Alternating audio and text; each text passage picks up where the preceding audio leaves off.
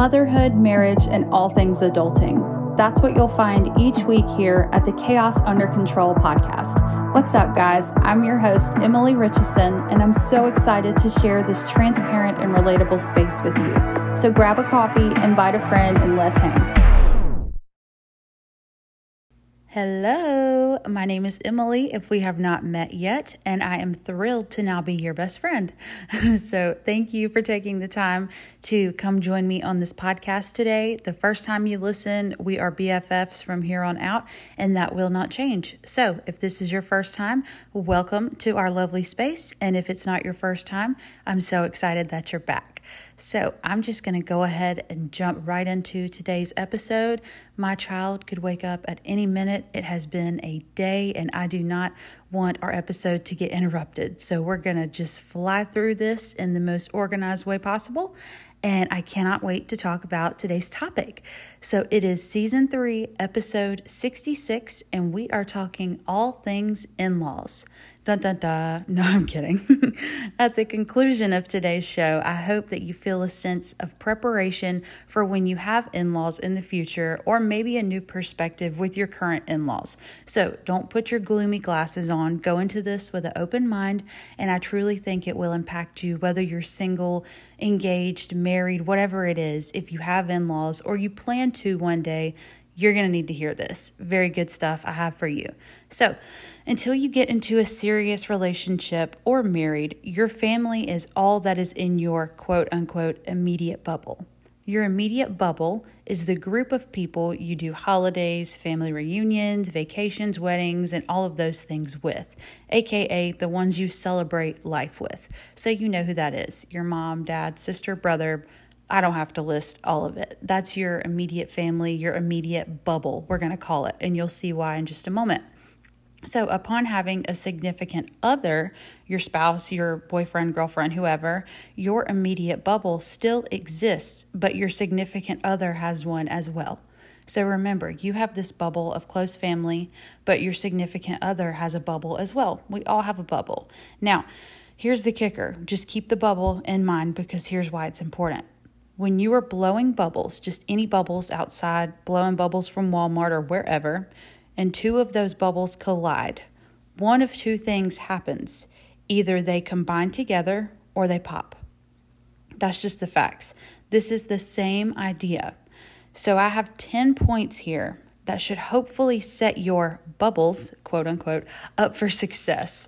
And again, I'm writing them down on my handy dandy notepad. I just prefer it this way. So sorry if you hear the paper shuffling, but I have my list right here for you, and I want you to have an open mind with these 10 points, and I truly hope that they benefit you with your current or future in laws. So, point number one you married your spouse, not their family.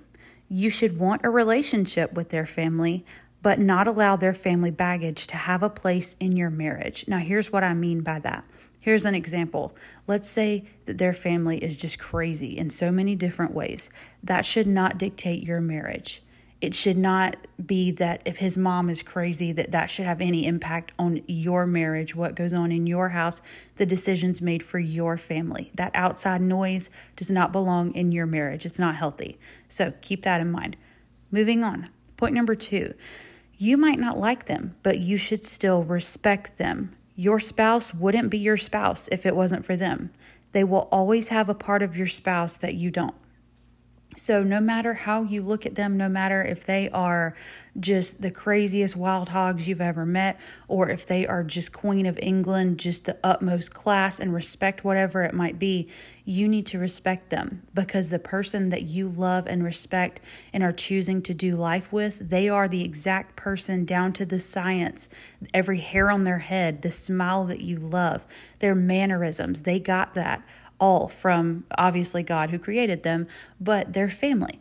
And you might not see eye to eye with their family. They might not be your first choice of people to be around, but you need to respect them simply because without them and all of their characteristics, flaws, and the good traits as well, without them, you wouldn't have the spouse that you have chosen to do life with that you love dearly. So don't lose sight of that. That's important. Point number three Understand the probability you may not have a close relationship with some of them as you do others. That is okay, and that can change over time.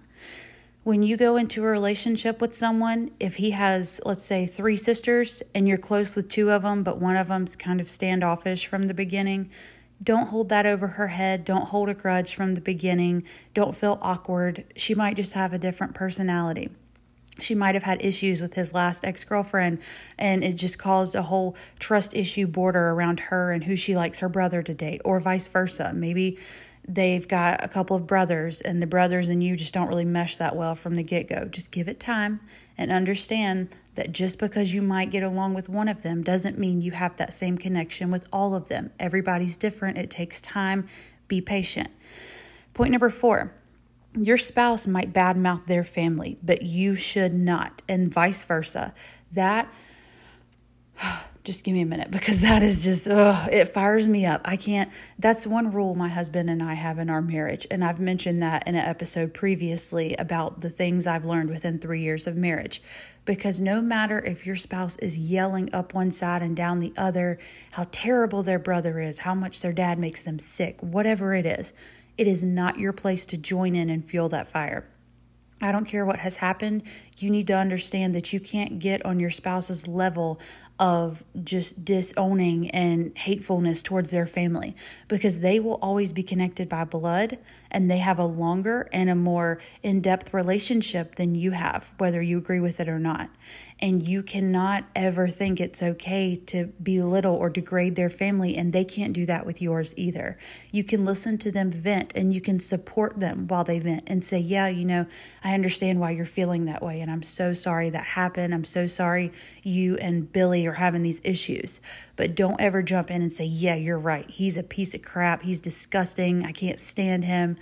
Don't put yourself in that mess. Don't do that. It's not worth it. And they can't put themselves in your family's mess either. It's just not a good look. It's not a good place to be.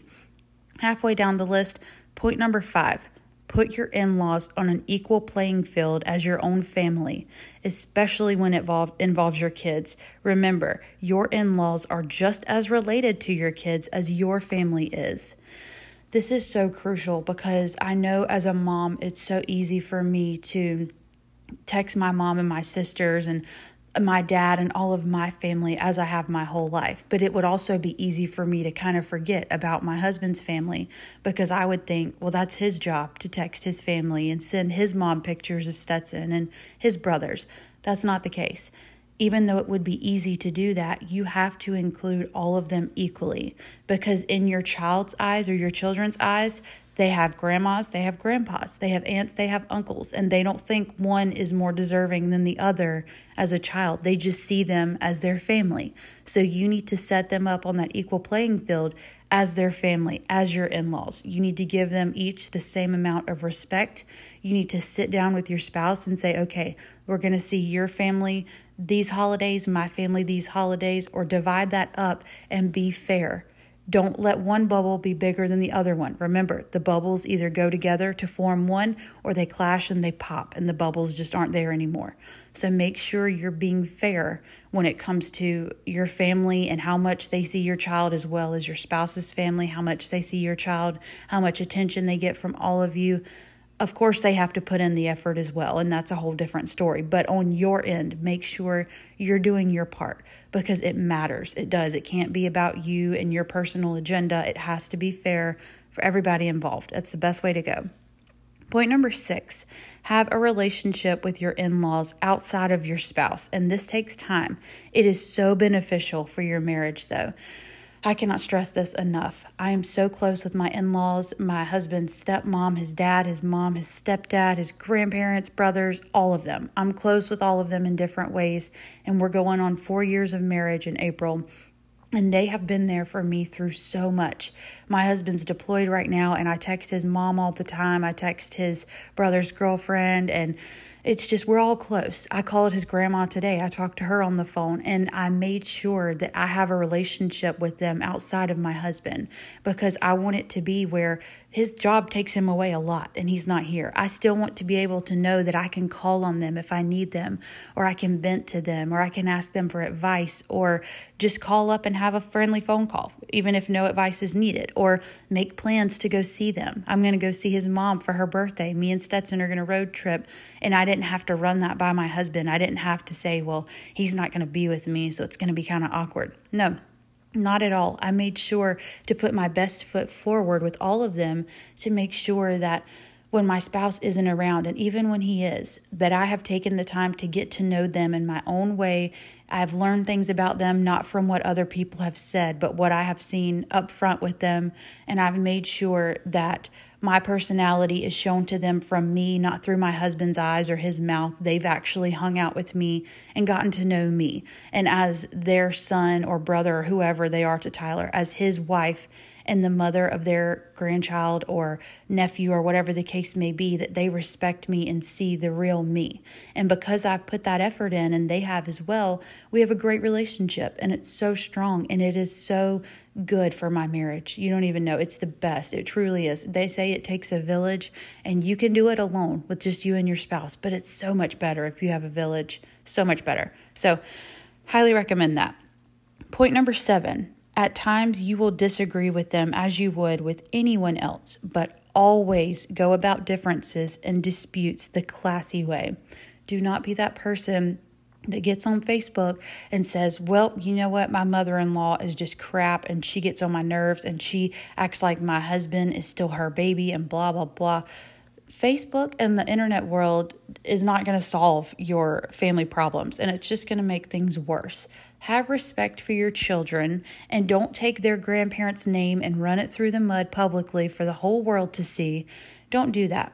Handle things classy, be respectful of your spouse, and know that even though you may not see eye to eye with his mom, that's still his mom. And he has a relationship with her that means something, or she wouldn't be within your life at all. The fact that she's here, the fact that you communicate with her, is because of him. And he means something to her, and she means something to him. Vice versa. If you don't get along with your girl's dad, she's probably a daddy's girl. Most girls are. If her dad is in her life, that means he's important to her and she's important to you. So you have to get off your high horse sometimes. You have to be the bigger person. You have to just hash things out in a respectable adult manner because you don't want something to go wrong that's going to snowball in the years and months to come. You don't want issues at family dinners, at Thanksgiving, figuring out how you can avoid this person and that person and you just don't want that because that chaos within their family is just going to fall right into your marriage and it's just going to be a disaster that doesn't need to be there. It's just, it's such unnecessary drama. Don't let yourself be that person that just constantly finds yourself having issues with your in laws. It's just a bad look and it's not necessary. It's so much better if you get along. Or if you can't get along, just be respectful from a distance. That's fine as well. Point number eight even if the only thing you and your in laws have in common is your spouse and your kids, those are the most important things in all of your lives. So understand and value that. This isn't the case, but let's say it was. Let's say that the only thing my mother in law, my father in law, my brother in laws, whatever, if the only thing we have in common is Stetson, my son, and my husband Tyler, that's enough. They are the two most important things to me, and they are the two most important things to my in laws. So that alone should be enough ground leverage for me to say, okay, it's not like it's a tangible item. It's my child and my husband that means something to me. It's her son and her grandson. It's their brother and their nephew. They are people. They matter to all of us. That should be enough for us to be civil at dinners and birthday parties and family functions. It should be enough for me to send them a Christmas card without passive aggressiveness or signing something stupid and just really lowballing it in the card. No make sure that you're always being the bigger person. You'll never regret being the bigger person in any situation in life. You'll never regret it. You might in the moment. You might wish that you would have been catty or said something back or had the last word. But years from now, when your children are looking up to you and you reflect back on things, you will never regret when you were the bigger person. I promise. And when it comes to your in laws, it's the same way. If you can't find anything else to agree on with them or respect them for, Just respect that you love the same people. You love your child and your spouse or whatever it is for you. That alone is more than enough for you to be civil with them and them to be civil back to you. And if they're not civil back to you, that still isn't an excuse for you to not be the bigger person for your spouse, for your child. Do it for them. Point number nine your mother in law slash father in law are having to learn how to share and pass along the responsibility of being their child's number one person or people. Cut them some slack. I can't tell you how many friends I have that say, Oh my gosh, she still treats him like he's her baby and he's in diapers practically in her eyes. And she always calls her dad when she needs help with something. She doesn't always run it by me first, blah, blah, blah, whatever. Just the catty arguing within couples.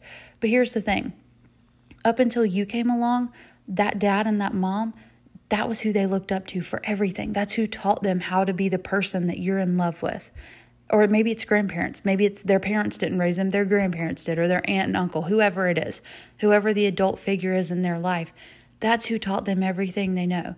That's who made them be the person that you thought was worthy of marrying. So have the respect for those people that it's probably hard for them to just cut the tie and say, okay, you take over now. When they need help with something, they're going to come to you. They don't ever need to come to me. When they need a shoulder to cry on, they're always going to go to you, never to me. No, that's not how it is. They still need their parents, their grandparents, their siblings, their aunts, their uncles, their friends. You just take a special place in their heart now that no one else can have, but that doesn't push the others away. It just kind of rearranges their roles, but they're still important. They don't become any less important. They just have different roles than before. They've passed along some responsibility to you. And that's probably hard for them. Nobody wants to see their kids pull away from them. I love Stetson. It's going to break my heart on the day that I realize that he doesn't need me as much as he once did. But those times that he does need me, I'm going to want him to want me in those moments. When he calls me and asks for my opinion and my advice and my help, and he confides in me, that's going to mean something. And it doesn't mean that when he falls in love one day, even if I adore the person that he's marrying or the person he's in love with and has children with, even if I just adore them and know they're the right one, I'm still going to have a hard time letting go because I'm a parent and it's what we do. And that's just how it is. And that doesn't mean that we respect or uh, feel less than about the person that they're marrying. We don't respect them any less. We don't think they're not enough. We just know that at one time we were their whole world and they were our whole world and they still are. And so letting go looks different for everybody and easing back looks different for everybody. So just have some compassion for them and have compassion for yourself as you're learning how to pull away from your family, your siblings, your aunt, uncle, whoever, to migrate with your spouse and be your own person as well. So keep that in mind.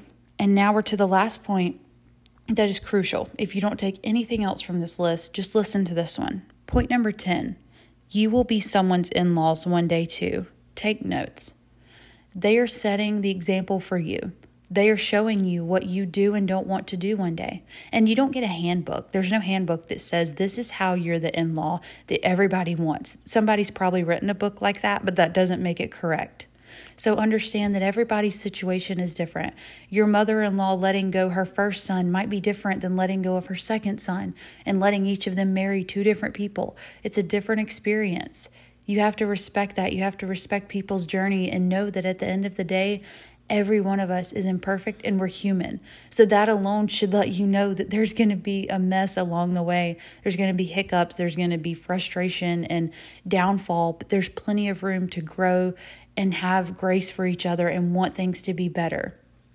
Make sure that you have your kids' best interest in mind, your spouse's, and just know that everything you love about your spouse, that you love them enough to have children with them and grow your family and make the world a better place with them.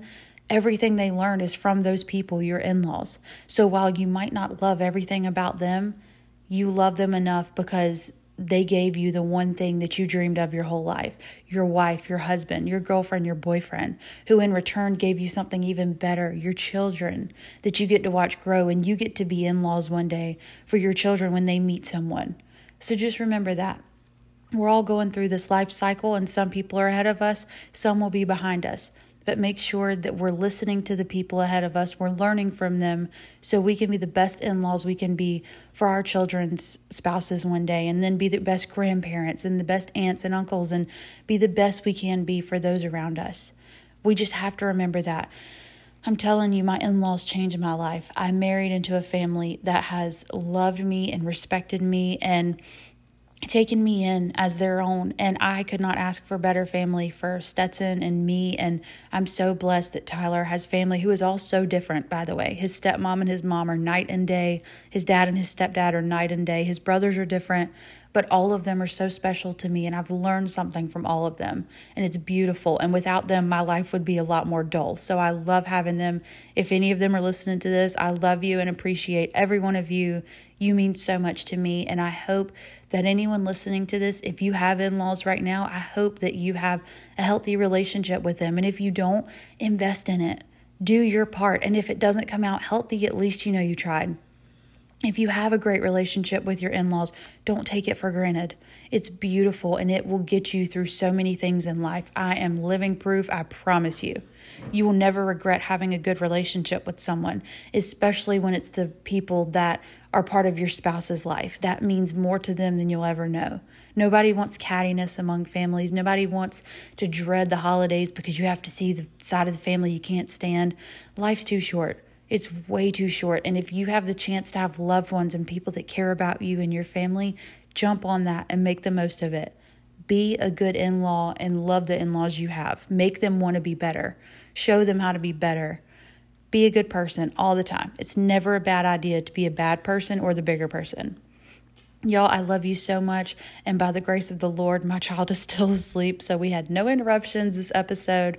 I'm sorry if it seems like I flew through this, but I really wanted to get this out there for y'all. And by the way, I did have a hiccup. I have a knee injury right now, so I don't know how that's going to hinder me recording episodes. I'm going to have family coming up here to stay with me while I kind of get more mobile again, so my house will be a little more loud than normal, but I'm trying to get episodes out every Tuesday right now. That's my goal. But if something changes, I'll let you know in the podcast group on Facebook, the Chaos Tribe. Please join that group if you haven't. Leave a five star review DM me on Instagram at Emily G. Richardson if you need anything. I'm always here for you. I love each and every one of you. Make the most of this week. God bless. See you next time.